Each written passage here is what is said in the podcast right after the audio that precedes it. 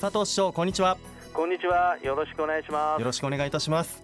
まずは新型コロナウイルス感染症に関する話題についてお話を伺いたいと思いますが、はい、えー、先日2月21日日曜日で宇都宮市独自の緊急事態宣言解除されましたね。はい。2月7日に栃木県は国の緊急事態宣言の対象外となりましたが県の段階的な緩和の期日と合わせて本市独自の緊急事態宣言についても2月21日まで延長しておりました。この間市民の皆様事業者の皆様方の多大なるご協力のおかげで新規感染者数も減少し本市独自の緊急事態宣言についても解除することができました、えー、大変ありがとうございます。また営業時間短縮にご協力いただいた飲食店の皆様方への協力金につきまして申請期限が近づいているものもありますのでお忘れなく申請していただきますようお願いいたします。なお本市独自の緊急事態宣言は解除となりましたが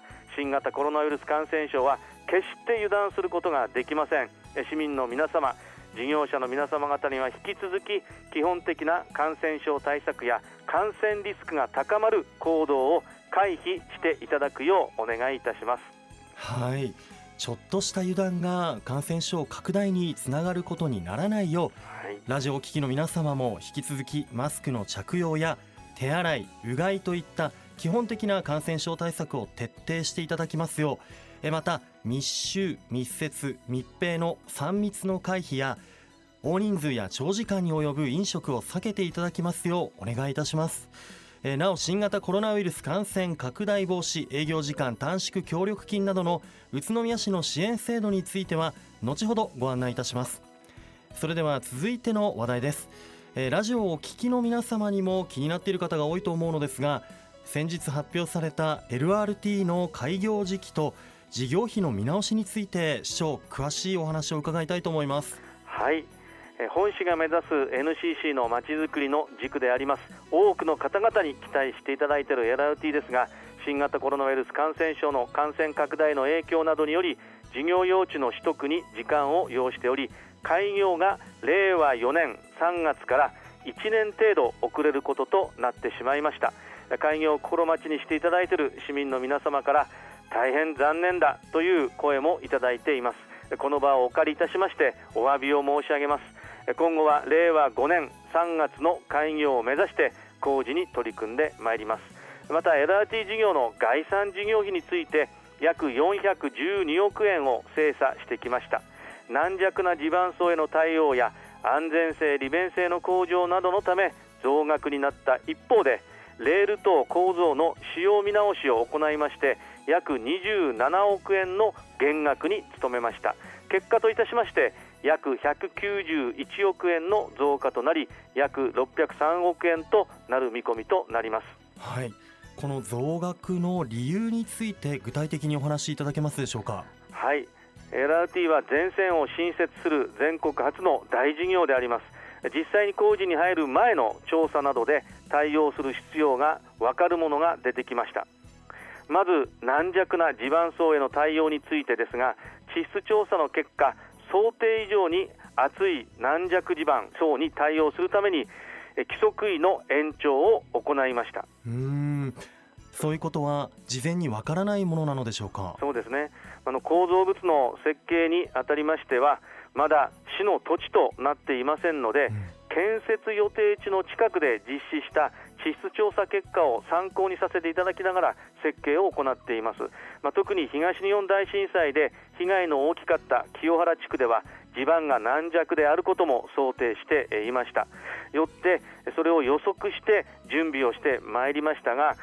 実際契約をさせていただいて用地を取得した箇所で工事着手する際にその真下で地質調査を行ったところ橋梁区間のうち軟弱地盤層が当初の想定よりさらに厚い箇所があることが判明し規則位を深く延長する必要が生じました。また近年頻発している台風19号、15号などありましたけども豪雨などの自然災害も要因の一つとして考えられますが当初の想定よりも地下水位が上昇していたため止水対策が必要となって土留めを追加することになりました。今後発注する構造物構造物工事でもこれまでの実績から軟弱地盤層が当初の想定より厚いことが想定されますので今後発注する工事を含め増額となりました。なるほど分かりました。軟弱地盤層への対応を強化するということですね、はい。